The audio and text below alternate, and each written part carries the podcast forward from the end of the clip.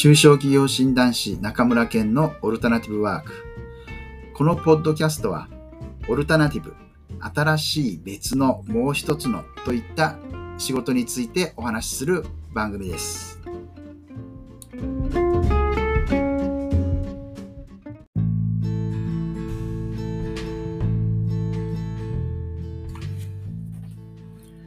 今回のお話は何事も簡単なことの組み合わせ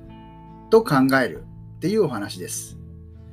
物事を考えたりするときにとてもね複雑なことだとか困難なこと難しいことを考えることってありますよね。一体どこから考えたらいいんだろうかだとか一体どうしたらいいんだろうかこれはもうめちゃくちゃね複雑で難しいなってもう全くわかんないっていう場合が、えー、あります。でもそういう時も何事も簡単なこと、小さなことの組み合わせなんだっていうふうに考えて、捉えて、え考えていくことをお勧めします。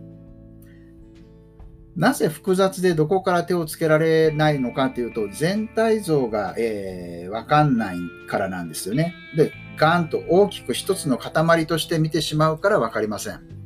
ですので、そういう場合は、細かく分断して小さな単位でまず考えます。に分けて考えます。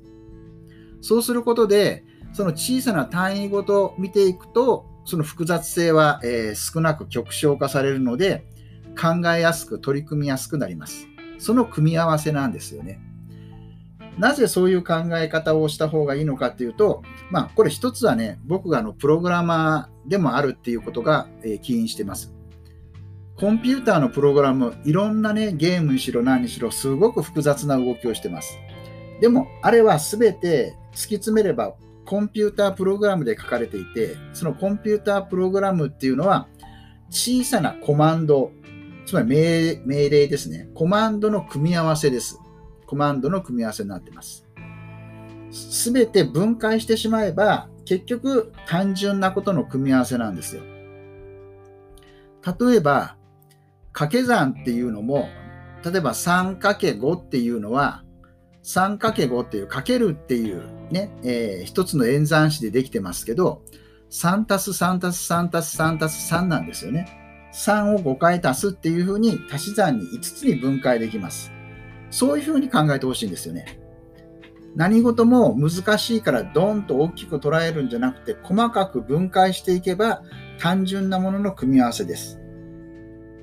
それは当然、今複雑なものをどう捉えるかっていう時もそうだし、複雑なことをやろうってしているのをこう、どうやってやればいいのかっていう時も、細かく分割して考えていく。えー、小さなサブシステムに分けて、その組み合わせで考えていくっていうふうにすることが大事です。そうしないことにはね、やはり何から手をつけていっていいのか分かんないんですよね。まあ、これプログラマーの経験のある人だったら割と納得感があるのかなとは思うんですけどそういうこう論理的思考論理的思考っていうまでもないんでしょうけど小さく細かく分けて単純なものに分解した後にそれを組み合わせていくっていうことです。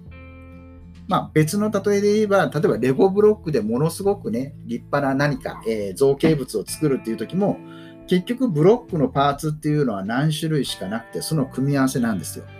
そういうイメージを持ってください。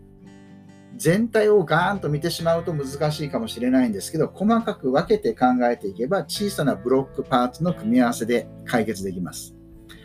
ですので、物事を考えるときは、何事も分けて考える。分けて小さな部品の組み合わせとして考えるっていうふうに、えー、心がけると、課題をね、問題を、えー、研ぎ干すきっかけがきっとできますので、ちょっとね、そういうふうに意識してもらえたらいいのかなと思います。やはりこう物事の考え方っていうのはすごく大事で、別に皆さんがね、とか僕とかが頭がいいから考えることができるっていうんじゃないんですよ。逆に自分の頭があんまり良くないっていうか、うまく考えられないなと思ったら、どうやったら考えられるのかっていうことを考えるんですよね。とすると、やっぱり複雑に捉えるよりは分解して単純にして、その単純なレベルであれば僕でも考えられる。で、それをこう積み上げていくっていう、そういう考え方の型ですね、型フォームを持つことで、割と難しい課題でも、えー、解きほぐすヒントが得られるようになっていくっていうことです。今日のお話は何事も、えー、簡単なことの組み合わせです。